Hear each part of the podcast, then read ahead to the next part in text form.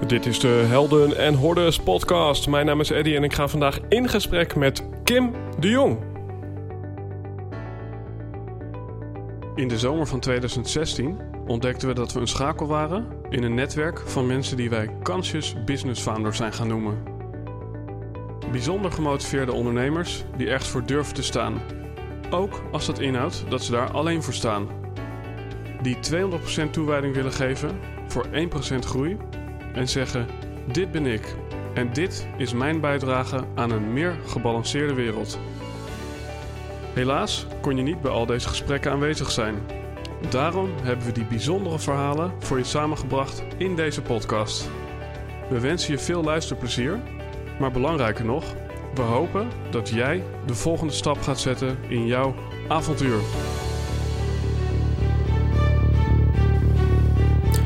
Beste luisteraar, wat weet jij allemaal van het getal 50? Wist jij bijvoorbeeld dat 50 de maximaal toegestane snelheid in kilometer per uur is binnen de bebouwde kom?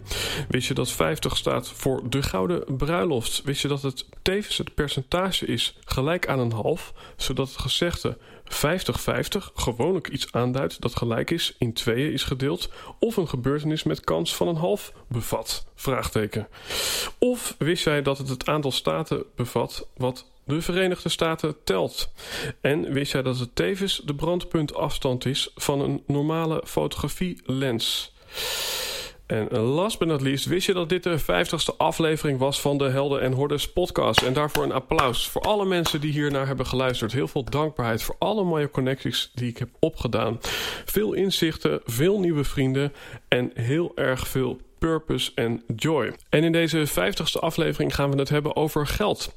We leven misschien in een tijd waarin tijd meer geld dan geld. Leuke woordspeling. En er zijn een heleboel mensen die misschien zeggen: Ik vind geluk belangrijker dan dat wat er op mijn rekening staat.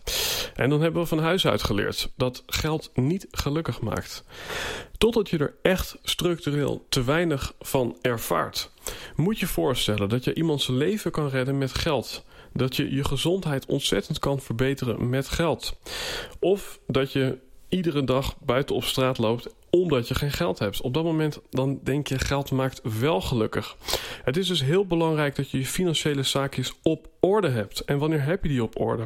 In gesprek met Kim de Jong komen we daarachter. Want Kim is Profit Rebel, mentor en empire building. En haar credo is monetizing my life while living and loving it. Dagelijks inspireert ze freelancers en doelgedreven vrouwen die klaar zijn voor die next step. En voelen dat ze serieus willen gaan knallen in hun business. Kim is iemand die geen deuren opent, maar ze zelf maakt. Die onafhankelijk van de mening, cultuur en gewoonte van haar naasten een eigen visie durft te leven. Iemand die weet dat ze elke dag keuzes moet maken om haar streven naar goals te blijven bewaken.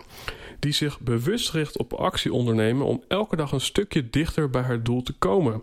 Iemand die weet dat er meerdere wegen naar Rome leiden en haar droom niet opgeeft in moeilijke tijden. En met haar bedrijf House of Tax staan de deuren wagenwijd open voor iedereen die meer wil bereiken door meer financiële vrijheid. Ladies and gentlemen, Kim de Jong. Ik trap me even voor je af. Ik heb ooit een blog geschreven en als woordkunstenaar verzin ik dan allerlei leuke dingen. En de titel was De tijd dat geld meer geld dan geld. Uh, dus twee keer tijd, twee keer geld. En dat artikel ging over een stukje vrijheid. Dus het ging over ja, de millennial die het misschien belangrijker vindt om de tijd van zijn leven te hebben, collect moments, not things, dan dat uh, euro's op zijn bankrekening er goed voor staan. Um, hè, dan hebben we het over ondernemerschap. En dan heeft Elke de Boer ook wel eens gezegd: de meeste mensen worden ondernemer vanuit een verlangen naar vrijheid, maar het eerste wat ze inleveren is vaak vrijheid. En toen uh, kwam de House of Tax op mijn pad. En nu zit jij hier. En uh, ja, wat vind je allereerst eventjes van deze stelling? Dat tijd meer waard is dan geld. Ja, is tijd meer waard dan geld? Ja, dat denk ik wel. Dat mm denk ik wel. En er komen nu echt zo'n duizend dingen in mij op waarom dat zo zou zijn. En dat is natuurlijk voor iedereen anders. Maar geld is iets dat je altijd kan genereren. En mm tijd is, ja, je hebt 24 uur op een dag. Mhm. Dus wil je meer tijd genereren, dan heb je daar al snel meer geld voor nodig. Mhm. Ja, want dan zou Einstein zeggen... de oplossing zit altijd op een andere plek dan het probleem. Dus hij zegt eigenlijk... om meer tijd te krijgen moet je meer geld hebben. Klopt dat? Uiteindelijk wel, ja. Als je die 24 uur per dag echt volledig benut hebt... Mhm. dan heb je geld nodig om nog meer tijd te kunnen inwinnen. Mhm. Hè, om, om sneller je grotere doelen te behalen. Of om hulp in te kunnen schakelen. Of misschien dingen te kunnen outsourcen. Zodat Mhm. mensen de saaie dingen van je over kunnen nemen. Ja. Om zo op die manier nog meer tijd te kunnen genereren voor de dingen die je echt leuk vindt om te doen. En dan hè, die, die treasures, die moments te kunnen verzamelen door je dag heen. Ja, want hè, dan hou ik er even iets tegenaan. Dan denk ik bij mezelf... Ja, hebben we echt eh, dit leven nodig wat we nu leiden? En daar bedoel ik mee... Ik ken mensen die allerlei inkomens verzamelen... voor misschien een tweede auto. Je, je kan je afvragen of we überhaupt een smartphone nodig hebben. Misschien gaat dat wel erg ver anno nu, maar... In hoeverre ehm, ja, hebben we geld nodig om ja, onze kwaliteit van leven te verhogen. En in hoeverre eh, ja, maakt geld dan meer tijd voor ons vrij? Want om maar even wat te noemen, ik heb een oom die op dit moment al een tijd niet werkt. En die heeft alle tijd van de wereld. Ook geen geld, maar heeft wel alle tijd. Dus ja, is het niet ook een beetje een red race, zeg maar?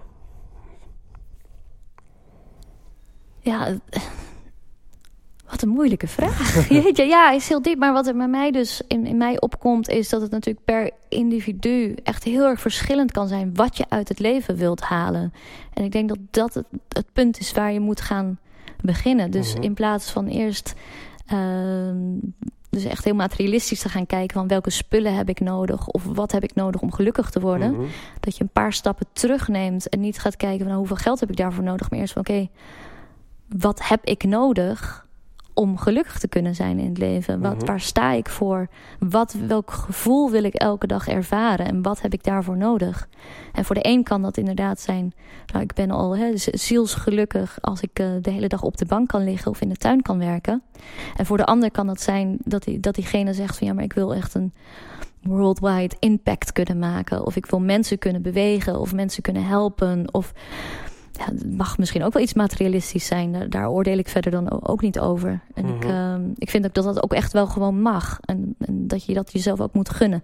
Ja. Als je zegt, ik wil wel die telefoon hebben... of een enorm grote boot ergens in Mhm. Frankrijk of zo. Ja. En ehm, ja, dan heb je het eigenlijk over van welk leven wil ik leiden.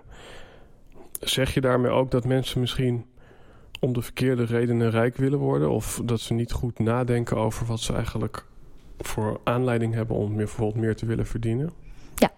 Dat, eh, dat weet ik wel zeker dat dat heel vaak gebeurt. En het is natuurlijk ook, ehm, ja, ook een, een deel media wat je ziet. Mhm. Vaak wordt ook gezegd, hè, als je rijk bent of als je een groot huis hebt en een grote auto, dan ben je gelukkig. En daar programmeer je jezelf dan ook wel mee. Eh, daarnaast vertellen we onszelf vaak ook van hè, echt de hele rijke mensen, dat is maar voor een, een aantal mensen weggelegd. Niet voor Mhm. iedereen. Het is vast heel erg moeilijk om daar te komen. Mhm. Dus je, je creëert een soort van afstand ertussen, waardoor dat verlangen misschien dan nog groter wordt om iets te gaan bereiken waarvan je helemaal niet weet hoe het is. Mhm. En ik denk wel dat, dat meer geld makkelijker is hè, dan, dan Ja. minder geld of geen geld hebben. Maar ik denk ook dat we zwaar overschatten eh, wat je dan precies nodig hebt om een, een gelukkig leven te kunnen hebben of een enorme impact te kunnen maken. Ja. Ja, ik, ik geloof dat, ik weet niet, Paul Smit is een filosoof, die heeft volgens mij een keer gezegd: vanaf 77.000 euro per jaar maakt het niet meer zoveel uit hoeveel geld je hebt of zo. Dat zeg maar daarboven, ja, dan was het allemaal een beetje, eh, ja, overbodig, zeg maar. Of dan, dan had het niet meer echt invloed op je geluksbeleving, zoiets Hm. was het. Ja, daar ben ik het dus niet mee eens.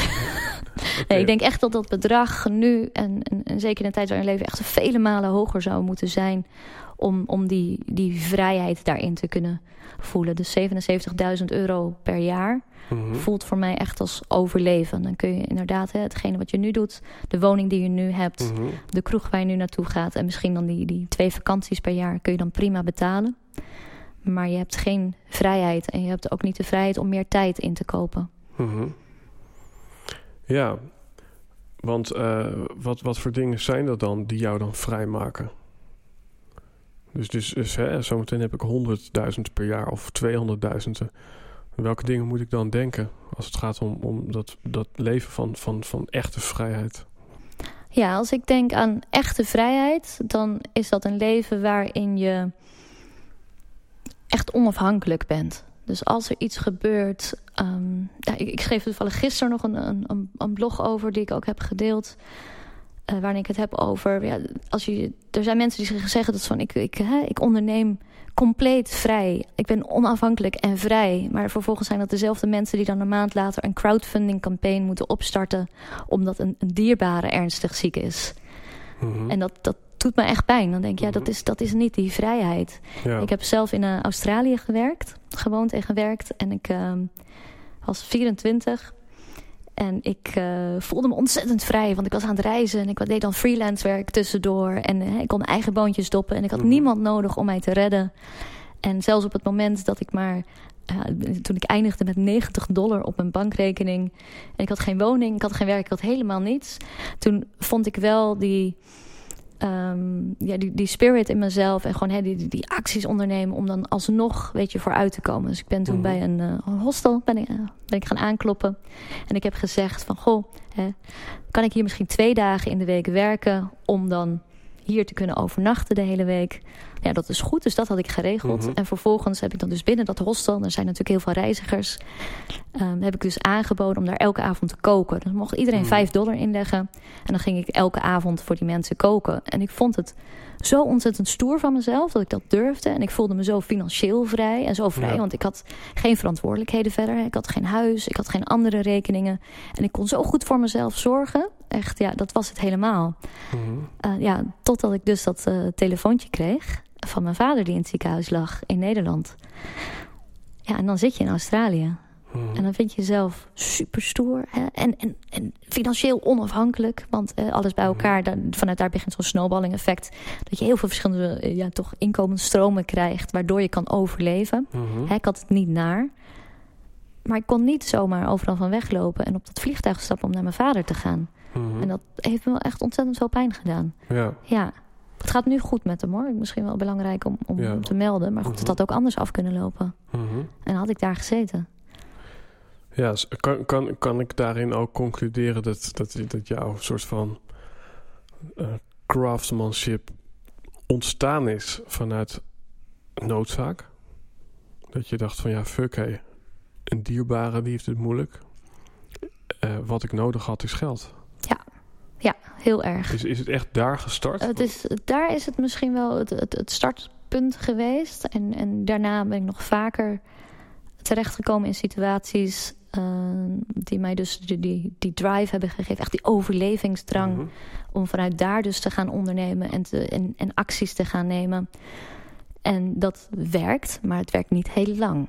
Mm want je blijft overleven. En overleven is ook een vorm van verslaving. En dat is heel gek, want als je dat aan iemand vraagt... dan zeggen ze natuurlijk van nee, maar dat wil ik helemaal niet. Hier heb ik zelf ook niet voor gekozen. Mhm. Maar dat, dat gevoel, weet je, van, van zero naar hero... Mhm. Dat is natuurlijk best wel romantisch. En het gevoel van overleven ja, het is, adem, is eigenlijk ook best wel romantisch. Ja, ja, ja, ik snap het, ja. Het is inderdaad even bovenkomen nadat je een paar minuten je adem hebt ingehouden. En dan die release, weet je wel. Ja, ja, dat is natuurlijk veel sexier dan dat je zegt van ik, hè, ik verdien 2 ton per jaar. En volgend jaar is het, hè, gaat daar 2% bovenop. Ja. En dat is dus interessant inderdaad, want dat is inderdaad waar ik ook op kwam. Dat Enzo Knol is een bekende vlogger. En die heeft nu een Lamborghini gekocht. En dat is natuurlijk voor heel veel jongeren een jongensdroom.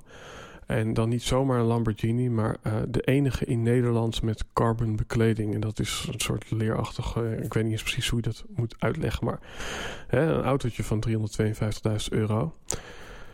En uh, ja, hoe kwam ik hierop? Ja, omdat hij daarvoor een Jeep had.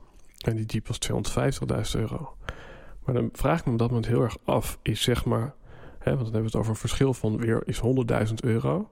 Maar in beleving is dat misschien maar 1 of 2 procent meer dan de beleving van die Jeep aankoop. Want die auto kan maar 1 procent harder. Ehm, hij is niet eens groter. uh, überhaupt... Terwijl het, het, punt dat je op Marktplaats een rotautootje kocht voor een paar honderd euro... dat was qua beleving was in één keer van 0 naar 80. En, en, en dat is denk ik ook van als je op een gegeven moment in een bepaalde schaal komt... en dat is dan misschien wat die Paul Smit dan wel bedoelt met die 70.000 euro... Ja, dan heeft het misschien niet meer zoveel effect op je op de kick die je ervan krijgt of zo. Ja. Ja, dat geloof ik wel. Ja, en met, met die auto van Enzo kan het natuurlijk heel goed zijn dat het een marketingtruc is. Hè? Dat ze dat inzetten voor marketingtechnische redenen. Dus niet eens per se omdat hij die auto zo graag wil rijden. Ehm, maar je ziet wel vaker, Joe Beukers rijdt ook enorm grote auto's. Dat mhm. dat echt voor marketing ingezet wordt. Mhm. En voor herkenbaarheid. En ik denk dat dat wel een hele slimme set is. Zeker als je voornamelijk onbekend bent van mhm. online kanalen. Om auto hè, offline te nemen en ook daar je stempel te gaan drukken. Um, je hebt dan al de middelen, hè, dus je hebt het geld daarvoor om een grotere impact te kunnen maken. En dit is dan toch, hè, als dan zo'n auto voorbij rijdt, ja, dat, dat opvalt. Ja, want dat was ook letterlijk in die video. En nou, nou, nu zitten we misschien een beetje in een soort conspiracy sfeer. maar in die video eh, kwam er een jongen uh, zijn huis uitrennen... die hem dan ook kende van die auto. Of nee, die, die, die, die stopte bij die auto en toen bleek Enzo erin te zitten. Dus nou ja, goed. Um, dan is wel mijn vraag hierbij van... Het is ooit uit noodzaak ontstaan. Hè? Dus waarschijnlijk vanwege het schaarste gevoel... of onvermogen gevoel wat je had bij je vader. Maar als ik dat even vergelijk hè, met iemand die bijvoorbeeld een burn-out heeft gehad... dan hoor je vaak dat hij in het jaar nadat hij weer gewoon up and running is... vaak burn-out coach wordt... Om, om eigenlijk andere mensen door dat stuk te helpen wat ze zelf hebben meegemaakt. Maar dat dan op een gegeven moment toch ook weer de verveling optreedt. Omdat dat stukje burn-out dan op een gegeven moment een, een hoofdstuk was eh, van way back when. En dan heb je het ook een soort van therapeutisch ja, bij jezelf soort van uh, doorlopen. Omdat je die ander dan ook nog mee hebt geholpen. Maar op een gegeven moment denk je dan van... Oké, okay, uh, ja, wat ik eigenlijk leuk vind is voetbal. Dus ik ga wel weer gewoon als voetbalcoach het veld op.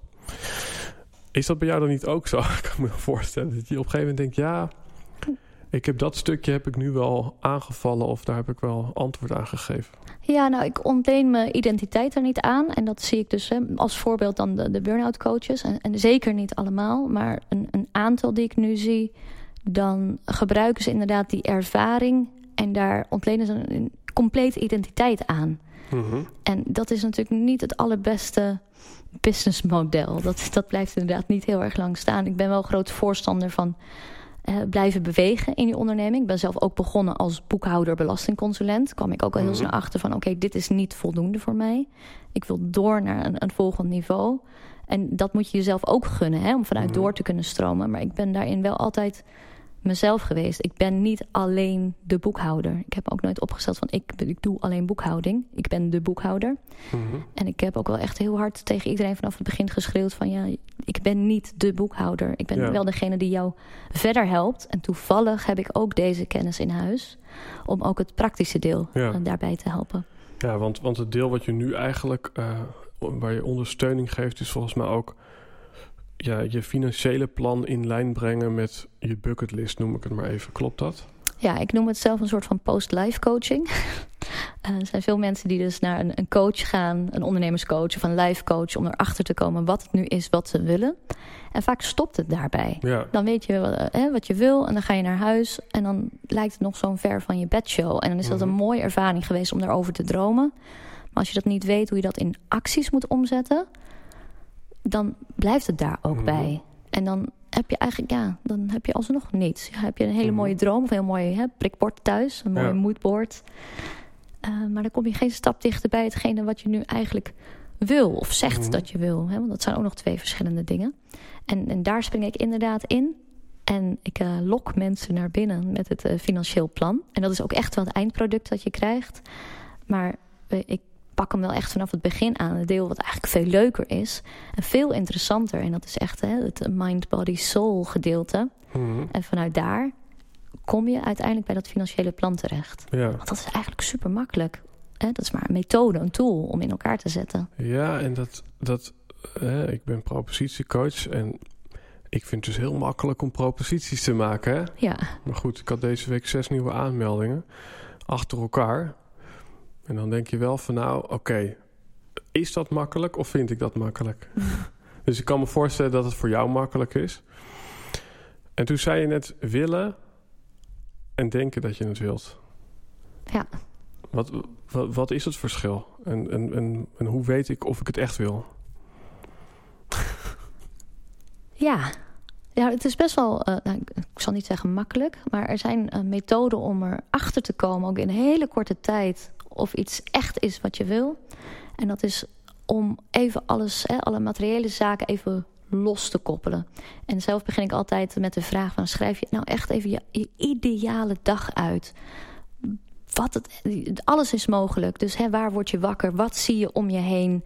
Um, in wat voor huis ben je? Is het aan Mhm. het strand, in de bergen?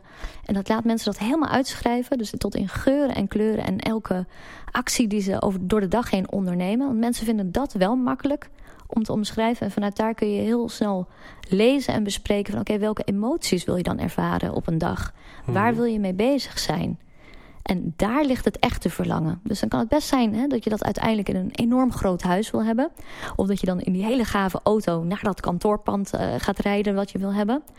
Maar uiteindelijk, hè, hetgene wat je daar dan gaat doen, is bijvoorbeeld lesgeven. Mm-hmm. Of um, een hele mooie podcast maken.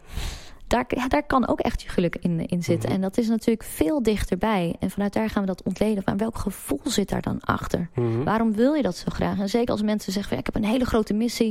Ik wil heel veel impact maken. Dus ik heb heel veel geld nodig om heel veel mensen te kunnen bereiken. Ja, dat klopt. Dat klopt. Met heel veel geld kun je heel veel mensen bereiken. Maar waarom wil je dat zo graag? Die enorme Mhm. impact maken. En, en, en daarachter ook van: ja, Ben je wel bereid om het werk te doen? Mhm. Uh, maar dat komt in een later stadium. Dan associeer ik het misschien een beetje. Maar komt dan het financiële plaatje daarmee niet altijd op nul? Want ik maak nu die podcast al. Dus ik heb daar eigenlijk helemaal geen geld voor nodig. Hè? Ja, oké, okay, we kunnen zeggen we hebben lekker gegeten. We hebben hier mooie spullen. Maar goed, als je die plantenbak hier achterweg trekt... en uh, je doet een kleine microfoontje in het midden... Dan, dus dan kom je misschien op 100 euro uit... en dan kun je doen wat je leuk vindt. Ja, dus om die podcast te kunnen maken... heb je inderdaad al dat geld niet nodig. Misschien wel ergens anders voor. Hè? Dus we kunnen dan ook weer verder kijken. Want waarom maak je de podcast? Ja. Nou, hè? Om impact te maken. Mm-hmm. Op wie wil je impact maken? En waarom, waarom vind je dat zo belangrijk? Mm-hmm. En vaak zie je dan wel dat er wel naar boven komt van... ik wil ook een upgrade hebben binnen mijn leven. Mm-hmm. En daarin bijvoorbeeld je, je familie of, of vrienden... je omgeving mee kunnen nemen. En dan ga je meer op dat punt zitten van... hé, hey, wat heb je daarvoor nodig? Welke vaardigheden in eerste instantie? Ja. Want daar gaat je financieel plan om. Dus mensen denken van ja, ik moet nu geld gaan sparen voor een heel groot huis. Ja. En dan draai ik hem vaak om. En dan zeg ik net, dat, dat huis dat komt vanzelf wel. Maar jij zegt net dat je hè, dit en dit en dit wil bereiken. Mhm. Jij wilt de grootste podcast ter wereld hebben. Welke vaardigheden heb je daarvoor nodig? Wat heb jij nodig? Hè? Welke, welke Mhm. skills moet jij kunnen bezitten die je nu nog niet hebt? Daar gaan we eerst naar kijken in je financieel plan. Ja. Interessant. Even kijken hoor. Ja, ik, ik vind het interessant om, uh, om in te gaan op dat stukje overvloed. Weet Mhm. je wel, jij zegt van, we hebben 200.000 euro misschien nodig. Ik, ik noem maar even een bedrag hè, om, om, om dat jaar uh, op jaarbasis nodig te hebben om, nou ja, om, om in dat leven te kunnen leiden wat we willen leiden. Hè, en dan noem je bijvoorbeeld inderdaad iets als een ziekte. Weet je wel? Stel nou dat je een ziek kind krijgt, zei hier net aan tafel. Ja. Dat moet gefinancierd worden. Maar dan denk ik bij mezelf, en dan ben ik misschien een beetje uh, idealistisch hoor, maar zit het er niet gewoon van bovenaf? Uh, uh, is het niet van bovenaf zo dat we daar iets moeten veranderen? Dus dat we als overheid moeten zeggen van nou, vanaf nu is alles in in de categorie ziekenhuis is gratis voor iedereen. En um, nou, wat hebben we dan nog meer uh, wat we moeten financieren? Dan hebben we uh, gezonde voeding en weet je, want, want eigenlijk alle dingen die u beschrijft, dat moet dus uit de zak komen van één individu die dat voor zichzelf of voor zijn vader of zo nodig heeft. Maar ja, dan ligt dus de hele verantwoordelijkheid bij jou, zeg maar, om, om een hoge omzet te maken in een jaar. Terwijl je ook kan zeggen van ja, maar waarom is zeg maar een gezond leven waarin je vrij bent van, van ziekte en zo, waarom is dat niet gewoon de standaard? Weet je wel, waarom is, waarom is water gratis uit de kraan, maar waarom is de rest niet gratis? Ja. Hij moet misschien ook wel ergens gefinancierd worden. Dus ik, ik heb niet het financiële plaatje bij deze, maar dat vind ik wel interessant. Want in Amerika is dat volgens mij nog veel extremer. Daar is gewoon echt zo van... Uh, ja, wij moeten ons standaard zelf betalen, maar daar moet je ongeveer alles zelf betalen. Ja. Heb, je, heb je daar enige kijk op? Of, of? Ja, nee, maar ik, ik zat te denken, want wat je nu aangeeft is, hè, want als je het dan zelf betaalt, dan hou je dat binnen je eigen cirkeltje. En als je Mhm. zegt, hè, moeten we dat niet op overheidsniveau aanpassen, dan ben je natuurlijk voor een grotere groep mensen ben je bezig. En ik denk dat als dat hetgene is dat jou triggert, hè, dat is hetgene wat bij jou in jou opkomt. Bij mij is dat nog nooit opgekomen. Dus daar zit al een verschil in. Mhm. Dat je daar zeker iets mee kan doen. Maar ik denk dat als je daar alleen op dat hè, grotere niveau, dus bijvoorbeeld in de overheid, om daar verschil te willen maken, als je alleen daarmee bezighoudt, dan denk ik alleen maar, ja, maar wat als het. En, en niet dat ik vanuit angst leef, maar stel je voor, hoe, hoe zou je dan denken als je, je dochter volgende week ziek zou worden? Mhm. Want hè, als je over grote overheidsorganen hebt, dat is niet in een week veranderd. Mhm. Ook niet in twee jaar. Daar Ja. gaan echt jaren overheen. Ook vaak veel geld voor nodig. Maar dat komt wel goed. Maar er gaat een hoop tijd overheen. En dan denk ik van ja, Ja, dat, dat is misschien even een, een, eh, een kritisch stukje in deze podcast. Mm. Maar dat is net zoiets eh, eh, dat je zegt... nou, ik blijf maar vlees eten. Ook al is het niet zo goed voor het klimaat. Want ja, het ligt toch in de winkel en anders wordt het weggegooid. Dus, dus, dus wat ik bedoel is... je zegt eigenlijk van ja, op korte termijn is het er niet. Het is gewoon een feit. En daar heb je gelijk in waarschijnlijk. Maar waarschijnlijk eh, stel je ook de mogelijkheid dat het komt... misschien wel verder, eh, eh, verder uit... doordat je... dat je nu eigenlijk aan de overheid laat zien... kijk maar overheid, wij, wij doppen onze eigen boontjes. We kunnen voor onszelf zorgen. ja. Ja, ik zat meer in de hoek van... Je, je kan natuurlijk zeggen van ik, ik, ik gun het al die, hè, die hele grote groep mensen. En natuurlijk gun je die het ook. Mhm. Maar als je moet zeggen hè, of het een of het ander... gun je al die mensen dan een klein beetje... of degene die het allerdichtst bij je staat... alles. Waar, het- Ja. Jouw verantwoording ligt echt wel bij de mensen om jou heen. Mhm. En als iedereen dat doet... Ja, Hè, goed zorgen voor de mensen om Ja. zich heen. Want iedereen wil altijd enorm grote impact maken... op enorme grote groepen mensen. Maar waarom zou je niet beginnen bij de mensen die dichtst bij je staan? ja. Want die worden vaak dan over het hoofd gezien. ja en, dat, en dat deel ik dan weer volledig met je. Dat ik inderdaad denk van ja... dat, dat gaat weer gewoon over iets... juist iets minder individualistisch leven. Hè? Dus, en ik kan me ook voorstellen dat ik hier iets raak... wat misschien bij, bij meerdere mensen zo in het hoofd zit van... Weet je wel, eh, hoezo moet jij twee ton verdienen? Hoezo moet jij een miljoen verdienen? Maar jij gooit het eigenlijk eh, op een heel ander stuk. En dan je zegt dat je eigenlijk zegt van ik kan de mensen die dierbaar in mijn leven zijn, kan ik met dat geld geven wat, wat ik ze wil geven. Dus het is in die zin helemaal niet egoïstisch. Want, want ik had een podcast van Edwin Salei, dat is dus zeg maar de hypnosecoach geluisterd. En die zegt, op het moment dat je zegt, een, eh, eh, bij wijze van spreken, een eh, vuilnisman is slecht. Nou, dan heb je mensen die zeggen, nou, eh, ja, weet ik niet.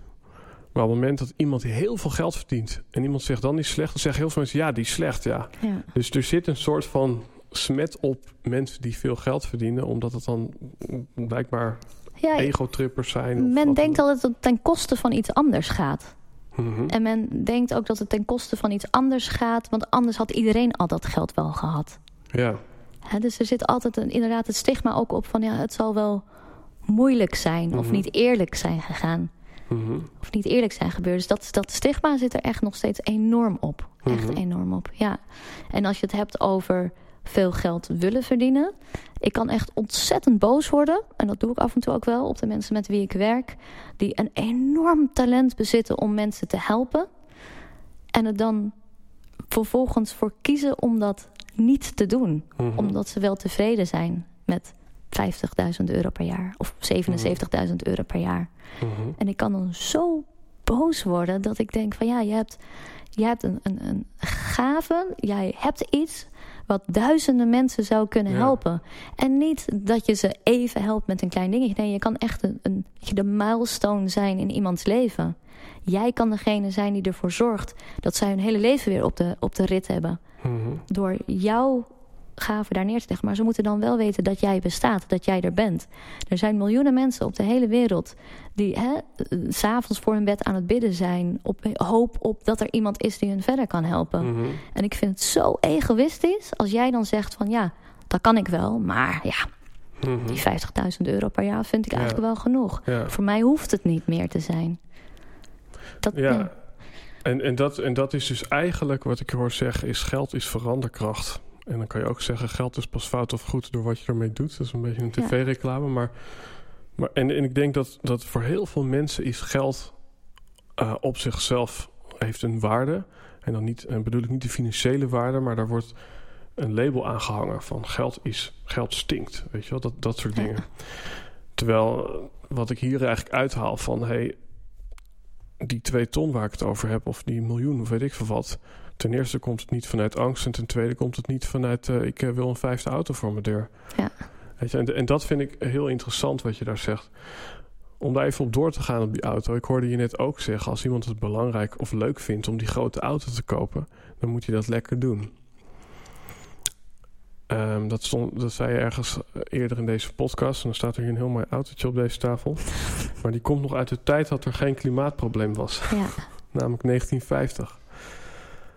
Ehm, ja, is, het, eh, is dat iets, een, is dat thema klimaat hè? En, eh, en, en, en, en bezit en minimalisme?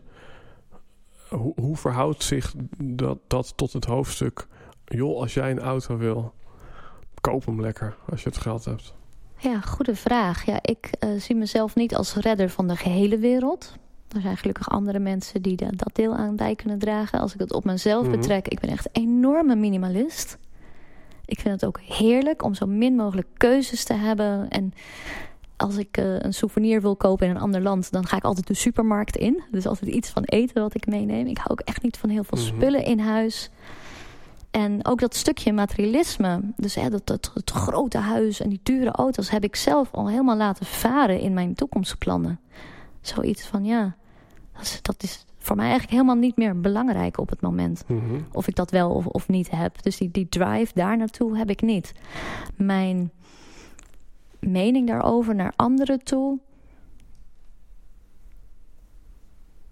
ehm, ben ik niet zo heel veel mee bezig. En ik Mhm. snap hoe dat over kan komen, want dat is dan eerder van, nou ja, het interesseert je niet. Maar nee, ik ben daar echt niet mee bezig, omdat ik weet hoe ik met mijn talent mensen kan helpen op een bepaald gebied. Dan heb ik liever dat ik daar gewoon 100% op focus, dan dat ik van alles een klein beetje Mhm. probeer. Ja.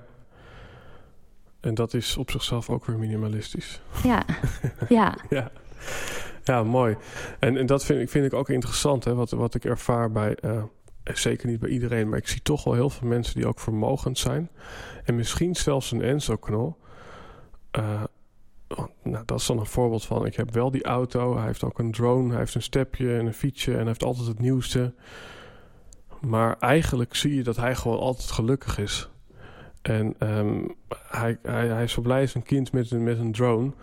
En eh, morgen is hij weer zo blij als een kind met een nieuw skateboard. Dus gek genoeg is dat ook niet heel materialistisch. Het is gewoon een soort van iedere dag weer nieuwsgierig en verwonderd zijn door de wereld om, om hem heen. En ja, en dan komt de vraag bij me op. Hè? Dat is misschien heel zwart-wit, maar wat is belangrijker? Om mensen te helpen om meer te verdienen? Of is het belangrijker om mensen te helpen om minder onnodige rotzooi te kopen? Want dat is natuurlijk ook een verdienmodel. Ik ken, Ja. ken een heel aantal mensen die misschien vanuit gebrek aan zingeving gewoon de hele dag gaan shoppen. ja, ja. Ja, dan heb je het wel echt over... Als je, als je dat topic uitkleedt, dan heb je het echt over zelfliefde hè? En, en, en zelfwaarde. Want waarom gaan mensen dan zoveel shoppen? Mhm. Dat is dan toch om, een, een- een- vaak om een leegte op te vullen. En Mhm. niet per se omdat ze heel, heel veel dingen willen hebben. Maar dat, dat ze dan zeggen, als ik dan ga shoppen, dan voel ik me gelukkig. Ja. ja, precies. Dus mijn, mijn oordeel erover wat is belangrijker? Ja, beide is belangrijk. Beide Ja. is belangrijk om te kijken, oké, wat zit erachter? Wat zijn je motieven daarachter? Waarom doe je wat je doet? Mhm. Ja, interessant. Als we het eh, toch nog eventjes over geld mogen hebben. Altijd. In- hoeverre speelt conditionering een rol? En dan bedoel ik, als ik even het spreekwoord erbij pak, weet je wel. Als je geboren bent als een stuiver, dan word je nooit een kwartje. Stel dat mijn vader dat mij heeft verteld. In hoeverre beperkt dat mij in mijn overvloedsgedachten, in mijn overtuiging rondom geld? Ja, ja, als je daar door de jaren heen te maken mee hebt gehad, dan uh, beperkt je dat enorm.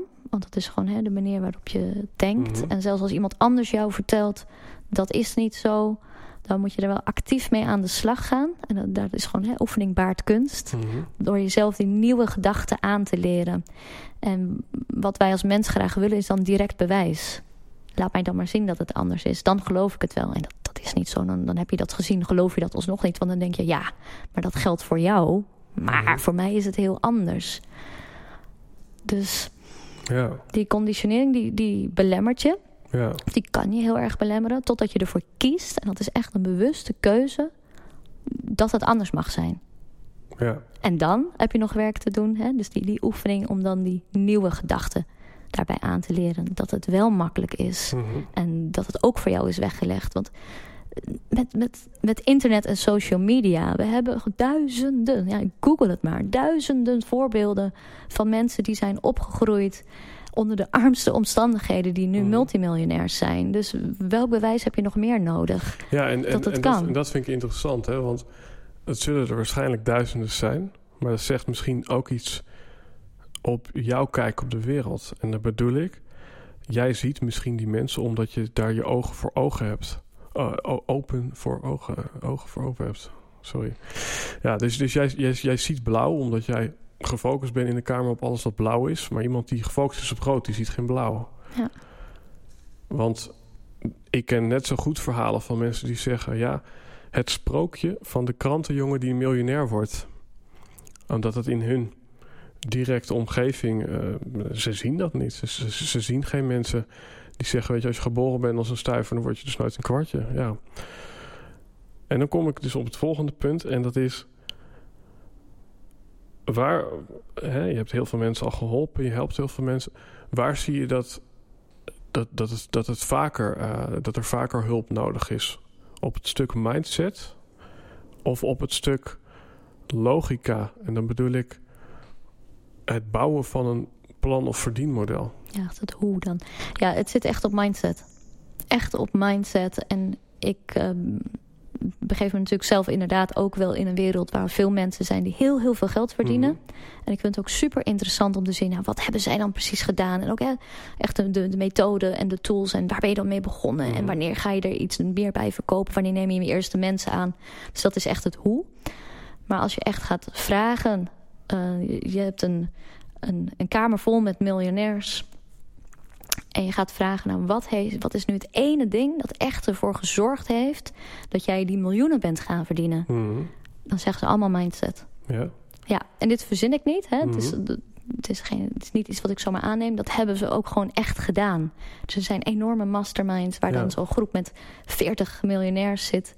En dan is de vraag, die moeten ze één voor één beantwoorden. Wat is hetgene ja. dat jou eh, miljonair heeft gemaakt? Mindset. Dat is een heel mooi boek eh, wat eh, Nienke van der Lek ook heeft gelezen. Zo kwam ik erop. Three Simple Steps. En dan, ik hou ook van mooie alliteraties. En dat een hoofdstuk, het heet Master of Mentality. En, ja, je meester worden over je mentaliteit en, en je leven verandert. En ik hoor je. En tegelijkertijd zijn er natuurlijk mensen die veel praktischer zijn dan anderen. En ehm, ja, denk ik dat er ook wel heel veel mensen zijn die gewoon de how-to missen. Ehm, maar dat weet jij op dit stuk waarschijnlijk beter dan ik. Maar dan ben ik wel benieuwd de hoe eh, van de mindset. Ja, die is er. Ja? Ja, die is er. En Je dat, gaat beginnen helemaal te glinsteren. Ja, ja, dit is echt, ja. En dit is ook het, het, hetgene wat zo belangrijk is. Ik ben namelijk zelf super praktisch. Mhm. Echt mega praktisch. Maar ik heb wel geleerd dat het stuk mindset dus heel erg belangrijk is. Ik heb een soort van holy trinity. Mhm. Dat is echt mind, body, soul. En daarbinnen kun je dus methoden toepassen, eh, trucjes of routines, die er dan dus voor zorgen dat je elke dag die ene procent vooruit kan gaan. Dat je Mhm. elke dag 1% beter wordt. En dan krijg je dus hè, dat ripple effect of het sneeuwbaleffect, Mhm. hoe je het ook wilt noemen, waarin je zo enorm gaat groeien. En dan zie je dat alles op zijn plek gaat vallen. Mhm. En als het dan om mindset gaat, kan het zoiets simpels zijn als 's ochtends, hè, als je opstaat, dat bepaalt je dag. De, de emoties die je voelt, de moed die je Een hebt. goed begin is het halve werk. Ja, en dat is echt zo. En als je zegt van oké, s ochtends... Weet je, het zijn allemaal van die cliché dingen. Kijk Mhm. niet meteen op je telefoon. Mhm. Pak een boek. Een goed boek over mindset. Lees daar tien pagina's in. Zet je intenties voor de dag. Dus Ik Mhm. vertel nu gewoon mijn hele morning routine. Mhm. Uh, maar ik, ik pak dus een boek. Ik lees eerst tien Mhm. pagina's. Dan zet ik mijn intenties voor de dag. Dus ik kijk naar mijn kalender. En ik kijk waar mijn, uh, welke afspraken ik heb staan. En dan ga ik echt bewust nadenken over... oké, welk gevoel wil ik bij die mensen achterlaten? Wat wil ik achterlaten? Wat wil ik daar doen? Dus ik ben heel bewust bezig met de mensen die ik ga ontmoeten. En vanuit daar, uh, dan heb ik een, ja, ook een stuk mindset. Ik ben Mhm. natuurlijk heel erg bezig met je doelen vergroten... en groter te durven denken en groter kunnen denken. Dus het derde ding wat ik doe voordat ik echt uit bed stap... is uh, mezelf, vraag ik elke dag af... welke drie mensen moeten mijn naam kennen? Wow. En daarbinnen laat ik het helemaal vrij. En het maakt me ook niet uit of ik de ene keer zeg... het moet Oprah Winfrey zijn Mhm. of de bakker om de hoek. Maar door jezelf elke dag die vraag te stellen... haal je jezelf ook uit je bubbel. Hè? In plaats van Ja. dat je je bed uitrolt, achter je laptop gaat zitten. Wie moet mijn naam kennen? Mhm. Want dan gaan die radertjes gaan lopen. En vanuit daar ga je die mensen volgen Mhm. op social media. Je gaat kijken naar welke evenementen ze gaan. Ja. Daar ga je dan misschien ook naartoe. Je durft die mensen vragen te stellen. En je bent veel bewuster bezig met een stapje dichterbij te komen naar waar je naartoe wilt gaan. En dat is Mhm. dus echt al ja, binnen de eerste half uur nadat je bent ja, wakker bent. Opstaan ik nog niet eens. ja. Ja, En toch had je dit pakketje had je niet waarschijnlijk al paraat op het moment dat jouw vader ziek werd. Nee. Dus is het dan zo dat je later hebt ontdekt dat mind-body-soul stuk dat appelleert met de manier waarop ik dat toen heb gedaan bij mijn vader? Snap je wat ik bedoel? Ik zeg wel eens, de enige twee mensen die geen 365 dagen succesvol hebben gedaan, zijn David en Arjen van 365 dagen succesvol. De enige die de kracht van het nu niet heeft gelezen, was Eckhart Tolle. hm. Snap je? Jij bent dan de enige, misschien die die... En toch, en toch heb je het er waarschijnlijk daar toch gedaan, bij je vader. Je hebt, je hebt toch... Is daar, is daar iets, iets in jou getriggerd... waardoor je die mindset ontwikkelde om voor die mensen te gaan koken? Ja, ja die resourcefulness die, die was er wel. Hè? Dat, Mhm. dat overleven. Maar het kwam ook echt vanuit het gevoel van overleven. Dus hè, vanuit het negatieve dat je gepusht wordt... Mhm. naar iets wat tussen haakjes normaal is. Dus je wordt echt ge, gepusht. En nu word ik getrokken door de toekomstbeeld. En dat is iets heel anders. Dus de, de drive komt echt voort vanuit mijzelf. En vanuit het vertrouwen in mezelf. En dus ook bijvoorbeeld met die routines. Als je dat elke dag doet... en je kan jezelf daarop vertrouwen... dat wekt ontzettend veel Ja. zelfzekerheid. En dat heb je wel echt nodig als je groots wilt ondernemen. Hè? Dat vertrouwen in jezelf en zelfzeker kunnen zijn. Vanuit daar ontstaat zelfverzekerdheid. Naar, naar anderen toe ook. En Ja. ja, had ik dat toen? Ik weet het niet. Misschien? Mhm.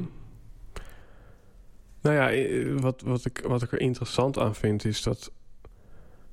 eh, ja, Paul Smit, die is dus neurowetenschapper, die hier een keer aan tafel heeft gezegd. En die zegt eigenlijk van ja, heel vaak komen de verhalen hoe je iets hebt gedaan achteraf. En als we het dan toch over geld hebben, eerst kopen een jas. Daarna komt het verhaal waarom je hem nodig had. Ja. Maar het begint gewoon met een impuls. En daarna kom je nou, ik heb dat gedaan omdat het gaat regenen en deze is eh, wind- en waterdicht. Dat zag je daarna pas, maakt niet uit. Cognitieve dissonantie heet dat met een duur woord, geloof ik. Maar ja, ik, ik vind het interessant van, ik, geloof je. Ik, ik, ik zie in jou iets in je ogen gebeuren op het moment dat je dat zegt. En tegelijkertijd denk ik van, nou, en toch heb je het ook daar maar eventjes gerokt toen met dat stukje koken eh, wat je gedaan hebt. In ieder geval, eh, ja, je hebt toch die mindset vergroot en daar was misschien van het schaarste nu van het overvloed. En ehm,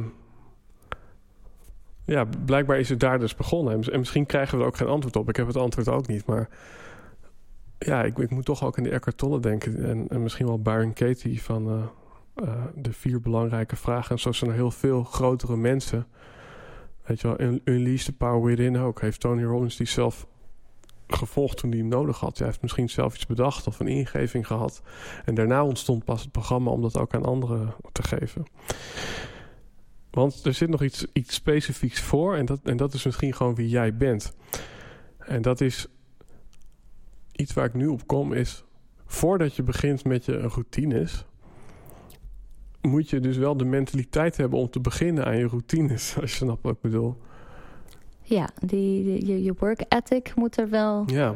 in zitten. Maar het is ook niet zo dat je met een routine begint en je doet dan twintig dingen achter elkaar. Je begint met iets heel kleins. Met iets heel kleins begin je. En ook dat hoef je niet eens zelf de verantwoordelijkheid voor te nemen. En je zet er gewoon je wekker voor. Mhm. Er gaat een alarmklok drie keer per dag af en dan doe je dat ene ding. Ja. Een begin met een glas water drinken. Als mijn alarmklok afgaat, drink ik een glas water. Hè, dan kan je doel zijn, ik wil twee liter water op een dag drinken. Ja. Daarnaast, je gaat hem nog verder inbouwen. Dus je pakt zo'n grote fles van, Mhm. van anderhalf liter of van twee liter. Die ga je vullen met water. Dus dan zie je precies, hè, dat is eigenlijk je financieel plan of je boekhouding. Je ziet precies hoe je ervoor staat binnen je doel. Mhm. Dus je hebt die fles gevuld en als je dan gedronken hebt... en het is al 12 uur, 1 uur en hij is nog niet op de helft... dan denk je, oeh, nu moet ik wel een tandje bij gaan zetten. En als je dat in het zicht hebt en je alarmklok gaat af...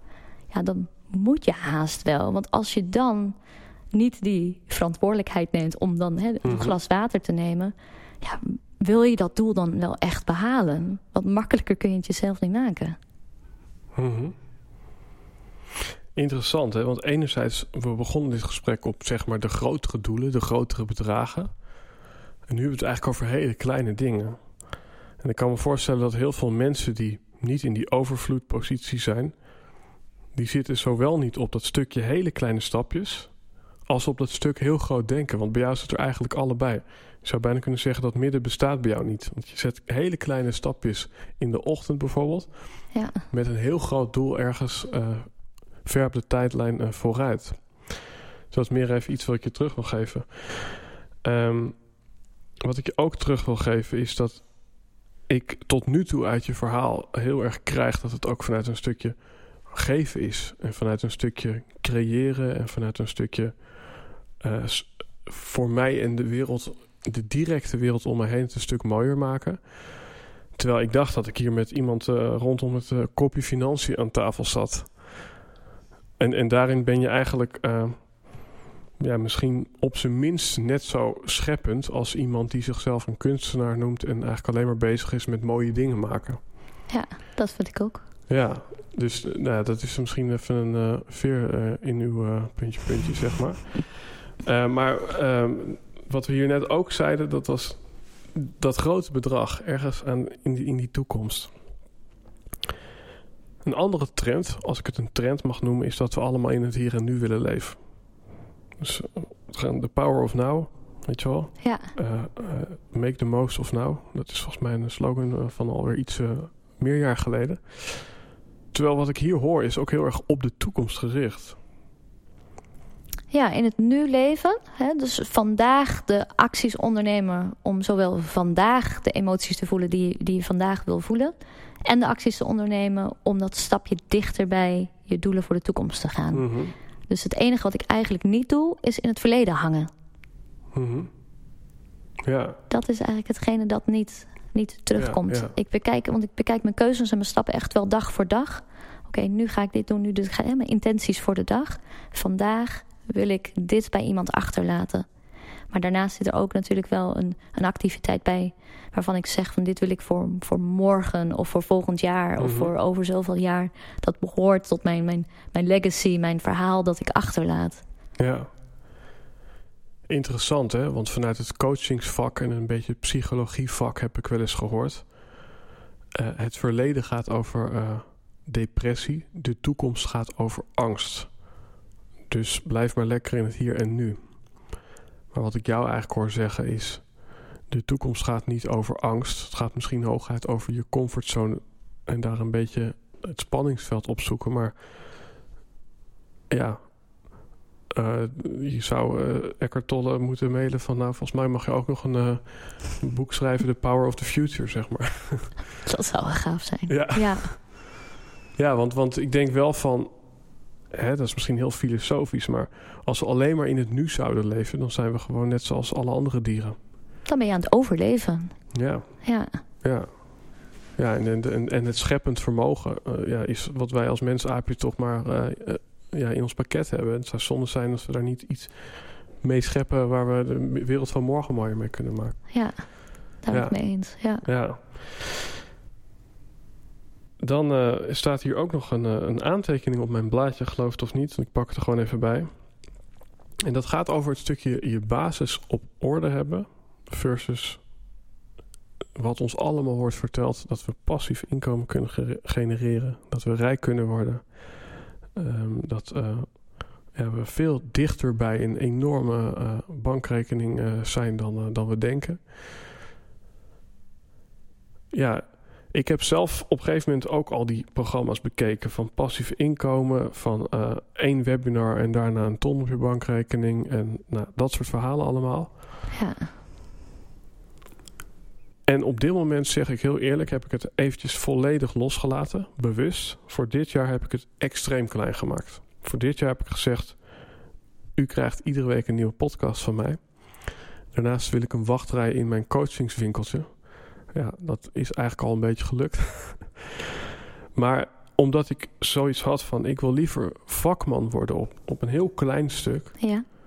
Dan dat ik meega in die hype van, van uh, uh, ja, die krantenjongen naar miljonair uh, ja, verhalen die we overal op internet lezen. Ja, wat is jouw nuance daarop? He, heb je die? Is, wat vind je ervan als ik het zo zeg? Ja, ik heb een, een aantal dingen die bij mij naar boven komen. En zeker als het gaat om passief inkomen. Want dat is de definitie van passief inkomen. Daar zijn mm. nogal wat, wat verschillen tussen. Dus er is een grote groep mensen die zeggen van... nou, ik wil maximaal vier uur per week werken. Hè, de 4-hour workweek. Uh, wat overigens hè, een geweldig boek is. Een geweldig mm -hmm. idee. Het sluit niet aan bij hoe ik wil leven. Maar je kan er altijd wel enorm gave dingen uithalen... om efficiënter te kunnen gaan werken. Mm -hmm. En dat is wat mensen dan vaak nastreven. En dat is dan, hè, daar heb ik passief inkomen voor nodig. Dat ik dan één keer opzet en dan nooit meer iets aan hoef te doen. Ja, in hoeverre is dat houdbaar voor langere tijd? Uh, dat zal niet heel snel zo zijn dat je daar helemaal niets meer voor hoeft te doen. Mm -hmm. En als ik denk aan passief inkomen, dan denk ik voornamelijk, en, en zeker in het stadium waarin jij je nu bevindt, om je geld te investeren in zelfontwikkeling. Mhm. In, in, in scholing, in vaardigheden. Bijvoorbeeld uh, vaardigheden in sales om te kunnen verkopen. Dat is een vaardigheden die je dan bezit, die overal op kan toepassen. Mm -hmm. Dat is ook een vorm van passief inkomen. Ja. Om dus iets te leren dat je, waarbij je dan eigenlijk de, de vrijheid creëert om te gaan kiezen wat je wil gaan doen. Stel, hè, dit is niet meer het werk wat je wil doen, maar je wilt iets anders doen. Met de vaardigheid om iets te kunnen presenteren en verkopen, die, die hou je altijd bij je. Mm -hmm. Ja, dus je kan bijna zeggen passiever inkomen. Ja. Dus het is dat je minder misschien commitment of minder ja, uh, moeite hoeft te doen om tot bepaalde resultaten te komen. Is dat wat je zegt? Ja, ja minder moeite, dat, dat, dat weet ik niet. Maar er, gaat wel, er zijn meer mogelijkheden. Mm -hmm. Je creëert meer mogelijkheden voor okay, jezelf. Ja. Waardoor inderdaad ook hè, de, de mogelijkheid kan ontstaan... dat er minder moeite gedaan moet worden om geld Mhm. te creëren. Ja. Ja, interessant. Omdat, uh, uh, weet je, dat het beeld wat dan ook gevormd wordt, wordt is inderdaad dat leven uh, met een palmboompje en een hangmatje. Terwijl wat ik jou nu vooral hoor zeggen is passief inkomen. Dat is helemaal niet dat je daardoor misschien minder werkt, maar je hebt meer impact met wat je op een dag doet. Dat is het vooral. Of dat je meer resultaat kan boeken uit wat je op een dag doet. Ja, en als je kijkt naar passief inkomen... Uh, heel vaak is dat dan zo hè, dat er iets, iets eenmalig gemaakt wordt... en dat wordt dan verkocht. Mhm. En dan zie je dat dan de, de eigenaar bijvoorbeeld aan andere mensen gaat inhuren... om dan de werkzaamheden te doen. Dus dan is die ene persoon helemaal vrij. Waar je dan naar moet gaan kijken is van... oké, okay, maar wat zijn dan de werkzaamheden die ze uitvoeren? Want dat ene product is al gemaakt... en Mhm. daar heb jij misschien je, je ogen op... op dat product dat gemaakt moet worden... Maar de eigenlijke werkzaamheden die daar blijven liggen... die dan misschien wel in die twee uur, vier uur, vijf uur per week gedaan kunnen worden... liggen voornamelijk op het gebied van marketing en HR. Dus je personeel aan kunnen sturen. Ja. Maar is dat wel hetgene wat je wil doen in je leven? Is, kun je het wel, hè? A, Mhm. maar B, wil je het ook? En dat wordt heel vaak over het hoofd gezien.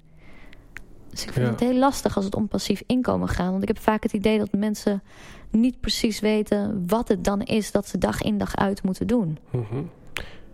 En dat is een terugkerend thema. Het niet helder hebben eh, van zowel wat je op een dag wilt doen, want daar hebben we het nu over. Ja. Maar waar we het eerder over hadden, is helder hebben waarom je eigenlijk geld wilt verdienen. En als je het hebt, wat je ermee wilt doen.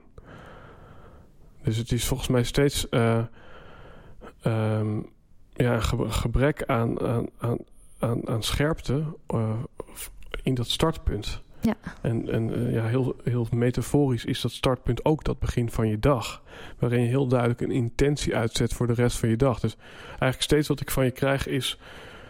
ehm, voordat je die helderheid... eh, eh, niet, ja, als je die helderheid nog niet helemaal hebt... dan kun je beter die helderheid creëren... dan dat je de beuk erin gooit en... ja, gewoon weer een dag eh, gaat knokken, zeg maar. Als een kip zonder kop. Ja, Ja, en dat, is, en, da- en dat is op een bepaalde manier ook weer complementair aan wat ja, ons om ons heen wordt geleerd. Want we horen vaak dat we eh, eh, vooral moeten gaan doen. ja. Weet je wel? En dat we ja, minder moeten gaan denken. Maar ik hoor jou vooral zeggen: 80% denken is 20% doen. En niet 80% doen is 20% denken. ja. Ja. Ja, daar begint het wel echt mee. En het is ook niet zo dat je gedachten, als je op het moment dat je weet wat je wilt, dan verandert dat ook niet elke dag. Mhm. En dan ga je ook. Het is niet dat je wereld kleiner wordt, je wereld wordt alleen maar groter, maar je focus wordt wel steeds scherper. Dus dan ga je ook zeggen: Oké, dit ga ik wel doen, dit ga ik niet doen. En die angst valt weg. Hè, de fear of missing out, Mhm. dat valt echt weg. Als je weet van oké, maar ik zit nu op dit pad, hier wil ik naartoe. En op het moment dat het niet meer goed voor me voelt, dan hè, check ik wel weer in om te kijken wat ik dan wel wil. Dus die, die, je hebt een soort van zekerheid binnen je onzekerheid. Want je weet dat je altijd nog een andere richting op kan gaan als jij dat wil. Ja. Dat geeft vrijheid. Mhm. Ook een interessante vind ik, waar, waarin jij misschien wel ook weer je net een andere kijk geeft op wat we zo al om ons heen horen. Kijk, ooit zei Steve Jobs: eh, Do what you love, and if you didn't find it yet, don't settle. Dus die zegt eigenlijk: Nou, eh, blijf gewoon lekker zoeken en eh, doorspringen van het een naar het ander, net zolang tot je het gevoel hebt: dit is het, en dan ga, daar echt voor. Terwijl ik hier met Peter Maasdam heb gezeten. En Peter Maasdam die helpt kunstenaars om geld te verdienen. En dan word je een entrepreneur. Leuke podcast voor de luisteraar. Maar eh, die zegt eigenlijk, net zoals een bekende coach met de naam Tibor zegt... Ga door de ozonlaag met iets. En wat bedoelt hij mee? Iedere keer als je gevoel misschien zegt... "Ah, ik weet het toch helemaal even niet. Ik heb eigenlijk geen zin meer om dit te doen toch doorgaan net zolang tot het succesvol is. En als het succesvol is, dan pas eh, kan je besluiten of je ermee doorgaat. En zelfs als je er niet mee doorgaat, geef dan een ander, dan maakt die het verder groot. Mm, ja. Want ik hoorde net van, ik identificeer me niet met dat stuk eh, geld. Ehm, en ik weet dat je ook een kledinglabel, geloof ik, aan het opzetten ja, bent. klopt. Wat adviseer je aan de luisteraar van deze podcast die misschien ondernemer is? En dat zijn veel creatieve ondernemers. En dat zijn dus veel mensen die misschien wel op meer dan één paard wedden of misschien wel iedere week een nieuw paard willen. Zou je tegen hen zeggen: Alsjeblieft, doe één ding en maak dat heel groot. Net zoals een muziekhitje en daarna ben je bekend en kun je ook wel iets anders met je leven gaan doen? Of zou je zeggen: Nou, ga maar gewoon ochtends kijken in alle helderheid wat vind ik nou eigenlijk leuk. En als dat iets anders is dan gisteren, doe dat. Oei, nou ja, niet als het iets anders is dan gisteren. Ik denk wel dat als jij op het punt komt, eh, bijvoorbeeld wat ik zelf had. Ik ben begonnen met een online boekhoudkantoor. En ik heb een, eh, in 2015 heb ik een, eh, tijdens de, de periode van de aangifte inkomstenbelasting... heb ik zo'n drie maanden lang huilend achter mijn bureau gezeten. Omdat ik het gewoon echt, echt, echt niet meer wilde doen. Ik kon het wel Mhm. heel goed. En als boekhouder kun je ook best wel veel geld verdienen. Zeker als je dat Mhm. online doet. Want het is niet per se een vaardigheid die veel mensen onder de knie hebben. En zeker niet in de expatwereld waar ik in werkte, omdat iedereen Engelstalig was en de Belastingdienst niet. Dus dat, dat, gaat heel snel qua klanten. Ehm, maar ik, ik voelde me toen echt heel erg vastzitten in de keuzes die ik had gemaakt. Dus in de mhm. opleiding, in de keuzes. En, en zo vastzitten dat ik het gevoel had dat ik geen andere weg meer op mocht gaan. Dus vanuit mijn eigen ervaring zeg ik dat als het echt niet meer goed voelt, ga dan bij jezelf naar waar dat vandaan komt. En eh, afhankelijk van dat antwoord, hè, als je zegt ik heb even geen zin, of ik voel de liefde er even niet meer voor, of even, weet je, even dit, of de motivatie is er even niet, blijf dan doorgaan. Maar voel je echt aan alles dat je iets anders moet gaan doen, dan is het ook oké om dat te doen. Mhm. Het is niet zo dat je in, in één keer tussen nu en vijf jaar hè, die miljoenen bij elkaar moet hebben, of die, die fame, of wat het dan ook is waar je, waar je achteraan gaat. Daar geloof ik niet in. Nee. En hetzelfde is dus dat, dat ik bezig ben met meerdere ondernemingen. Dat heeft er onder andere mee te maken omdat ik het zelf enorm leuk vind mhm. om nieuwe dingen te doen. Eh, en om daarmee te spelen en ook te zien, ook bij mijn klanten. Ik heb natuurlijk ook klanten die fysieke producten verkopen. Hoe dat dan in zijn werk gaat daarmee te spelen. Maar ik heb voor mezelf ook... Uh, en, binnen ons gezin hebben we een... Ja, wij, monetiseren ons, ons leven. Hè, monetize your life. Dus eigenlijk alles wat wij leuk vinden om te doen. Mhm. Daar vinden we een manier voor om daar geld mee te verdienen. Ja. En dat is een soort van, ja, is het een side project? Is het een levensstijl? Is het een, een, een grote onderneming? Dat weet ik niet. Dat is iets wat ons verbindt, wat wij ontzettend leuk vinden. En wat we dus ook weer ja, heel veel van leren en dan weer door kunnen geven naar de hoofdondernemingen die we hebben. Mijn vriend is ook ondernemer. Mhm. En dat kan hij meenemen in zijn onderneming naar zijn klanten toe. En ik ook. Ja. Dus ja, het is toch een vorm van levensstijl, denk ik dan. Ja, de een die gaat haken en de ander die zegt... ik uh, ga mijn, uh, mijn onderzoek doen en ik ga een, een klein kledinglabel opzetten. Mhm. Ja. En ook hier hoor ik... ook gewoon eigenlijk weer opnieuw... zoek die helderheid op. En, en de echte helderheid zou ik willen zeggen. Ja. Het is een beetje... Ehm, ja, ik, ik kan er niet echt een metafoor voor vinden, maar het is. Ja, vraag je af uh, als je op de bodem van die rivier zit, of je echt op de bodem bent. Dat is het een beetje wat, wat ik uit jouw verhaal beluister. Want het is niet het oppervlakkige gevoel van, nou, ik wil iets anders. Ik volg mijn gevoel, want zo heb ik het geleerd, dus dat doe ik dan. Maar kijken of dat gevoel wel echt klopt en waar dat vandaan komt. Dus dat zit ook hier weer opnieuw in. Ja. Dus het is een soort van de helderheid van de helderheid. Dat is de hele tijd... Uh, ja, ja, nog steeds een stukje mind hè, waar, waar we blijven hangen. En dat is ook echt wel door middel van journaling. Ja, ik geloofde mhm. daar nooit zo in. Ik vond het een beetje zonde van mijn tijd. Mhm. Ik ben daar drie jaar geleden mee begonnen. En met journaling schrijf je dus niet alleen hey, je, op wat je allemaal wil gaan bereiken... en wat je allemaal wil gaan doen... maar je, je checkt elke keer met jezelf en je schrijft op... oké, als er dit gebeurt, dan voel ik me zo waarom voel ik me zo? Bijvoorbeeld als het angst is. Hè? Of ik ben bang dat iemand boos op me wordt. Maar is dat ook echt wel zo? Hebben ze dat laten blijken? En door dat alleen maar op te schrijven... ga je dus bepaalde patronen zien mhm. in je gedrag... die, ehm, ja, die heel makkelijk aan te passen zijn. Waarvan je zegt van oké, maar dit is niet echt. Mhm. Elke keer als A gebeurt, dan denk ik B. Ja. Maar is dat ook echt zo? Nou, dan ga je googlen en dan blijkt dat dus niet zo te zijn. of je komt mhm. daar zelf achter. Maar ik vind het heel erg interessant om die patronen elke keer bij mezelf terug te zien. Om die te doorbreken. En daar kan gewoon zoveel groei in zitten. En daar ga je je geld vandaan halen. Ja. Ja. Interessant. Als we dan toch over helderheid hebben. Dat heb je wel eens in een ander gesprek gezegd, niet in dit gesprek. Dat naarmate je langer in business zit, ja, komen er misschien steeds meer dingetjes bij. Hè? Want je hebt zometeen, ja, je, je hebt een track record in de boekhouding. Nou, je doet nu ook dit stuk met een soort van in lijn brengen van je droom met je financiële plan. En dan heb je zometeen een kledinglabel. En dan horen we Steve Jobs van... If you didn't find it, don't settle. En op een gegeven moment dan heb je hem. Dit, dit is wat je leuk vindt. En dan horen we ook van nou... Op een gegeven moment connecting the dots, ook Steve Jobs. Dan kijken we terug en dan zien we dit vinden we leuk. En dan heb ik jou in een interview horen zeggen... Ja, als je langer in de game van ondernemerschap zit, dan kan het wel eens steeds vager worden wat je nou eigenlijk doet. Ja, en zeker bij, bij het nieuwe ondernemen. Want vroeger had je natuurlijk die vaste beroepen. Je was of mhm. bakker, of je was groenteboer, of je was slager. Nou, je ziet het daar nu ook al. Want als je bij de bakker binnenkomt, dan heb je broodjes belegd met vlees. En bij de groenteman mhm. heb je broodjes belegd met vlees. En bij de slager heb je dat ook. Dus daar zie je het ook al. Hè? Dat, dat hybride ondernemen. En dat, met, dat heb je zeker met online ondernemen, met nieuw ondernemen.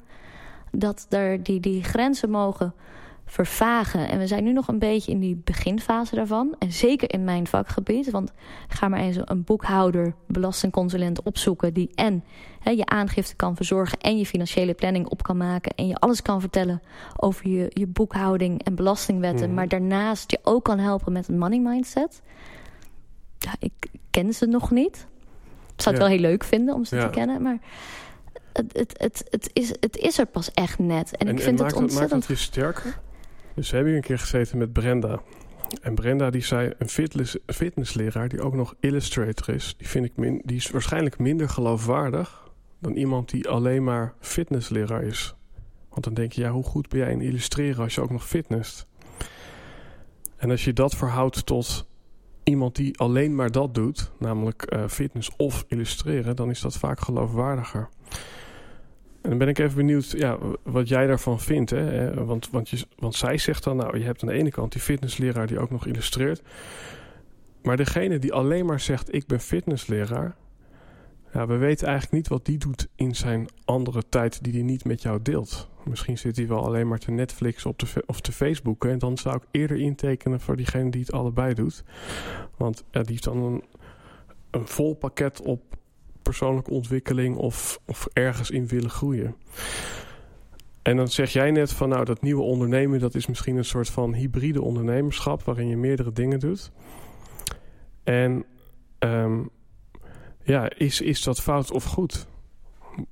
Is het, is het beter om één ding heel erg goed te beheersen of is het of is het juist heel goed om combinaties te maken tussen verschillende vakgebieden en meerdere dingen te doen? Ja, dat, dat denk ik wel. Ik uh, werk zelf ook ontzettend graag met high performers. Dus mhm. mensen die er echt naar streven om op meerdere gebieden heel goed voor zichzelf te zorgen. Dus of dat nu gezondheid is, mm voeding, sporten. Um, ondernemen. En het, het, verschil wat je daarin ook ziet... is toch ook weer dat stukje helderheid. Dus ik kan een, mhm. voorbeeld geven. Dat een uh, gemiddeld persoon die zegt... van nou, ik wil Spaans leren. En die gaat op Spaans les om Spaans te leren. En een high performer is iemand die daarin helder zijn doel stelt. Ik wil mhm. Spaans leren, want ik wil tussen nu en zes maanden... wil ik uh, mezelf verstaanbaar kunnen mhm. maken in het Spaans... als ik iets te eten ga bestellen. Dus heel specifiek dat doel stellen. En dan houd je die focus erop. En, en daar hou ik van. Dus ik, ik denk wel heel erg... Ik geloof heel erg in dat high performance. Op, op elk gebied in je leven daar sterk in staan. En dat ook moeten willen. Dus ik heb het niet mhm. over perfectionisme. Het hoeft niet goed te zijn. Hè. Het moet niet perfect zijn op elk gebied. Maar wel die aandacht overal aangeven. Ja. Zoals je een illustrator hebt die alleen maar tekent. En verder dus die, die wereld zo mhm. klein is dat het alleen dat is en dan heb ik liever iemand die daarnaast dus ook heel goed voor zichzelf zorgt. En, en bezig is met, met ontwikkeling en, mhm. en ja, zijn eigen wereld groter maken. Ja. Ja, en ik hoor wat je zegt. Maar ik heb wel eens gehoord dat nieuwjaarsdoelen vaak mislukken... omdat we op allerlei niveaus doelen stellen... en dat we ons te veel op de hals halen... En dat het daardoor niet slaagt. Terwijl stel dat we maar één dingetje perfect proberen te doen. Of niet perfect, maar dat we daarin willen groeien. Bijvoorbeeld, uh, ik, uh, ik ga stoppen met drinken. Dat je dat als enige voornemen hebt voor het jaar. Um, en dat de rest dan een beetje doormoddert, wat ook nog niet zo lekker loopt. Maar dan heb je wel een grotere kans van slagen. Want dat lijkt mij toch uh, wel veel gevraagd als een luisteraar nu denkt... jeetje, moet ik nu op alles scoren? Ja, ik denk ook niet dat je alles tegelijkertijd aan moet pakken. Hetzelfde als mhm. met dat glas water. Hè? Je zet je wekker en je doet gewoon 1% per dag. En je zal, je zal wel zien dat als je meerdere dingen binnen dat spectrum mhm. aanpakt... dat er één of twee dingen makkelijker blijven hangen. Want als je één ding, hè, één, één klein doel voor jezelf stelt... dan is het al snel van ja, nou ja, ik, ik laat dat wel, wel varen. Maar als je er drie stelt je laat er één varen, dan heb je er nog twee over. Ja. Dus dat, dat heb je wel. en ik, ja, ik denk zeker niet dat je alles in één keer... Het gaat niet om dat perfectionisme, maar het gaat wel om dat je acties onderneemt.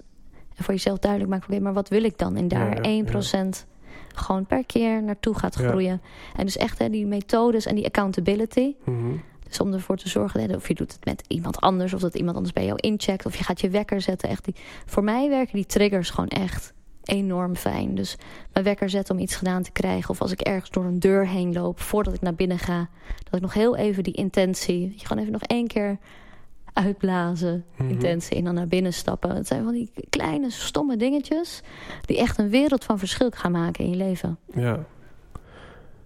Ja, dus, dus eigenlijk hoor ik je zeggen van nou, het, het gaat wel om die kleine stapjes. En je mag ook eerst beginnen met gebied 1 en dan gebied 2 enzovoorts. Maar ehm, uiteindelijk is het natuurlijk wel mooi als je op, op ieder gebied gewoon met aandacht en met commitment eh, eh, ja, aan het werk bent. Of dat nou een gezonde maaltijd is of je onderneming of wat dan ook. Ja. Ehm, eh, wil ik nog even enig... oh, ja, we, we rollen een beetje richting het einde van deze podcast. Maar ik heb ooit lessen geleerd van niemand minder dan Brian Tracy. En dat was iemand uit de jaren negentig. Het is een beetje ja, in de hoek ook wel van Tony Robbins en Nissan de Neta... die we in Nederland hadden van Open Circles. Maar hij zei dingen als... If you want to be successful, learn other people how to be successful... And if you want to be rich, learn other people how to be rich. en dan vraag ik me eventjes af. Geloof jij hè, dat, ehm, dat, dat, dat dat klopt? Dus ben jij zelf financieel misschien, als je het vergelijkt met de meeste ondernemers, succesvoller omdat jij, of, of, of eigenlijk rijker omdat jij je meer uh, bezighoudt met geld verdienen? Omdat je eigenlijk mensen leert hoe ze geld moeten verdienen? En heb ik een betere propositie omdat ik andere mensen leer hoe ze zichzelf goed uh, positioneren en profileren? Of kan je ook heel makkelijk heel veel geld verdienen als je focus daar helemaal niet ligt? Dus je focus ligt misschien op, op boeken, boeken schrijven, ik noem maar wat.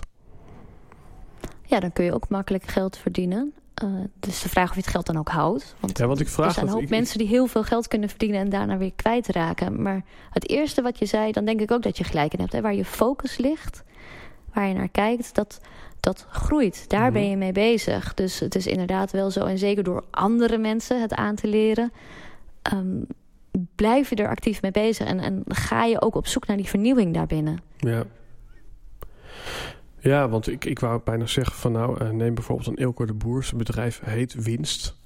Ja. En hij deelt dan niet alles, maar hij deelt wel openlijk dat hij een 1000 euro per dag in Facebook stopt. Dag in, dag uit. 365 dagen per jaar.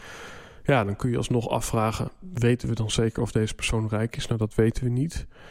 Maar hij deelt ook wel eens een omzet die hij maakt in een webinar. En denk van, hé, hey, als ik dan eventjes zo rondkijk... dan zie ik wel heel veel mensen die bezig zijn met, een, met het financiële vak... die hebben zelf ook een aardige bankrekening. En dat vind ik dan interessant. Van, uh, ja, dan zouden we bijna allemaal uh, uh, in financiële levensplannen moeten gaan werken... want dan hebben we allemaal genoeg te besteden. Ja. ja, vergeet ook niet dat Elke de Boer al even bezig is. Hè? Hij komt niet om de hoek kijken en hij is, het is niet zo'n paddenstoel... die opeens vanuit het niets komt. Hij is echt al ja. jaren bezig. Hij is ook op Marktplaats begonnen toen ja. de tijd. Dus die is echt net of op startpagina toen nog. Ik weet het al niet, maar echt lang, lang is die, is die mm -hmm. bezig. Begon met het verkopen van LP's. Dus die is natuurlijk door de jaren heen...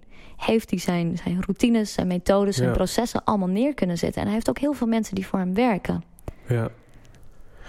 En ik vind het meteen wel mooi, want je zegt iets kleins... maar eigenlijk zeg je iets volgens mij belangrijks. Hij begon inderdaad, geloof ik, ook met LP's verkopen. Dus hij begon niet met... hoe word je rijk programma's te verkopen... Of hoe krijg je meer geld? Maar hij begon dus met LP's, wat helemaal niks met geld te maken heeft. Dus ja, ik kan zeggen, wel in de verkoop is hij begonnen, maar wel interessant. Het is wel een goede nuance, denk ik, ook voor de luisteraar. Want wat ik je ook een beetje hoor zeggen is... we zien vaak alleen dat topje van die ijsberg... maar we weten niet wat er allemaal onder zit. Ja. Hè, dan zit je nog steeds in de Heldenhordes podcast... en dan rollen we echt een beetje richting het einde. En dan hebben we het net over helderheid gehad en over mindset. Maar misschien is er nog een quote of een... Misschien is het zelfs een boek of, of iets van een stukje inspiratie... wat je de luisteraar van deze podcast wil meegeven. En dan verklap ik je, ik heb zo'n vermoeden dat veel van mijn luisteraars vooral goed zijn in het creëren en het maken. Uh, en dat hun, hun, focus iets minder misschien ligt in het verdienen van heel veel geld. Hmm. Dus wat zou je deze mensen willen meegeven? Ja, het is heel cliché wat er, of voor mij althans cliché, want het komt bij mij vaak voorbij wat er in mij opkomt. En dat gaat voor zowel dingen maken als doelen stellen als geld verdienen. Is dat we vaak overschatten wat we in een korte periode kunnen doen. Hè? Tussen één en zes maanden tijd, dus tussen één maand en, en twee jaar. En onderschatten wat we kunnen bereiken op een langere termijn. Dus een, een vijfjaren plan of een tienjaren plan. Mooi, ja. Ja. Ja, ja, ja. En ook dat is... Um, ik, ik geloof dat je daar heel veel vertrouwen ook voor nodig hebt. En uh, misschien af en toe dat emotionele of dat gevoelige misschien een beetje op een laag volume moet zetten daarvoor. Omdat, ja, omdat, omdat je soms misschien helemaal niet voelt van... hé, hey, uh, groeit het wel en gebeurt er wel wat? En dan toch doorgaan. En dan, Ja. en dan toch gewoon, ja... En dat is die 1% die ook zo mooi in het intro van deze podcast zit. Zo, Weet je wel, topsporters die geven vaak 100% inzet per dag. Ook al is het maar voor 1% groei. Dus ja, dat... eh ja, Ja, maar ondernemen is ook topsport, hè? Als je kijkt, je moet opkomen dagen, hoe je je ook voelt. Je kan Ja. niet zeggen, nou, vandaag doe ik het even niet. Ja, en toch denk ik dat heel veel mensen dat wel doen. Omdat ze in die overtuiging leven dat we ons gevoel altijd moeten volgen. Ja. Ja. Moeilijke dingen maken het leven makkelijk. Ja. Moeilijke keuzes. Ja, ik, eh, ik zou zo nog een uur met je door kunnen praten. Eh, maar dat gaan we niet doen. Eh, ik kan me wel voorstellen dat zolang we nog allebei in dezelfde stad zijn... dat we misschien elkaar in een volgend jaar nog een keer aan tafel zien. Dus ik eh, wil je heel erg bedanken voor, eh, voor dit inhoudelijke gesprek. Ik denk dat het voor heel veel mensen ook een heel urgent gesprek is. En ehm, is er in het bijzonder iets, misschien een link of er waar je mensen naartoe wilt verwijzen na, na afloop van deze aflevering? Ja, ik heb ontzettend veel online staan over geld. En mindset en doelen Mhm. stellen. En daar staat heel veel op houseoftax.nl. Wat erg fijn is. Veel checklists ook. En ook om het op een leuke manier, op een makkelijke manier op te kunnen pakken. Dus dat is echt, hè, weet je, daar dat stukje praktijk en die methode Mhm. die je dan in kan zetten. Want voor jezelf gewoon heel makkelijk te, te kunnen maken in je financiële planning en je boekhouding. Maar verstop er ook een stukje mindset tussendoor. Dus dat Mhm. zal je er ook zeker in terugvinden. Ik denk Ja. dat het een hele fijne plek is. En je mag me natuurlijk ook volgen. Als je zegt, nou ik wil jou als persoon volgen, dan is dat voornamelijk op Instagram. Bij Mhm. Kim de Jong. En is dat zakelijk, dus dan gaat het echt over geld en belastingtips. Dan is dat op House of Tax, ook op Instagram. Ja. Alright. Yes, dus voor de luisteraar, als je wil meepraten over deze aflevering, volg ons dan even op, op YouTube, volg ons op Instagram. Kunnen we in de comments even met elkaar kletsen. Als je iets wilt delen over deze uitzending, hashtag helden en hordes. Eh, in de show notes zal ik dit verder aanvullen. Dus er zijn een aantal mooie andere dingen besproken eh, die eh, mogelijk ook leuk zijn voor de luisteraar. En ehm, ja, dan wil ik je alsnog nog een keertje hartelijk danken voor dit mooie gesprek. En voor de luisteraar tot de volgende aflevering. Ja, het zou zomaar kunnen dat je deze podcast luistert omdat je ook een ondernemer bent. Nou, hartstikke tof. Alleen volgens de KVK ben je dan niet meer de enige. Want dit jaar zijn er nog nooit zoveel aanmeldingen geweest voor eenmanszaakjes als afgelopen jaar. En daarmee zijn er misschien wel meer coaches op het moment dan coaches. Misschien zijn er wel meer fotografen dan modellen. En misschien wel meer schrijvers dan lezers voor jouw o zo toffe artikelen. Ja, reuze gezellig zou je misschien denken, maar het zet ons natuurlijk ook op scherp. Want ook voor de klant is de keus reuze. Voor jou misschien wel tien anderen in een landschap waar velen op papier hetzelfde doen als jij. En daarom dien je als ondernemer precies te weten wat jouw vierkante centimeter is in dat landschap. En als propositiepolitie bekeur ik mensen die niet zo'n hele strakke propositie hebben. En ik help jou om jouw vierkante centimeter te ontdekken in dat landschap. We maken jouw verhaal kraakhelder, want mijn overtuiging is: een verhaal dat achter je staat, gaat voor je werken. Als je wil dat ik jou ondersteun bij het bevrijden van jouw propositie, dan mag je contact met me opnemen. Want ik geloof echt dat je dan meer overtuigingskracht, daadkracht en helderheid krijgt als ondernemer. Bedoel Misschien luister je helemaal niet naar deze podcast als ondernemer. En misschien heb je je verhaal lang kraakhelder. Nou, check gewoon weer bij de volgende podcast. Ciao.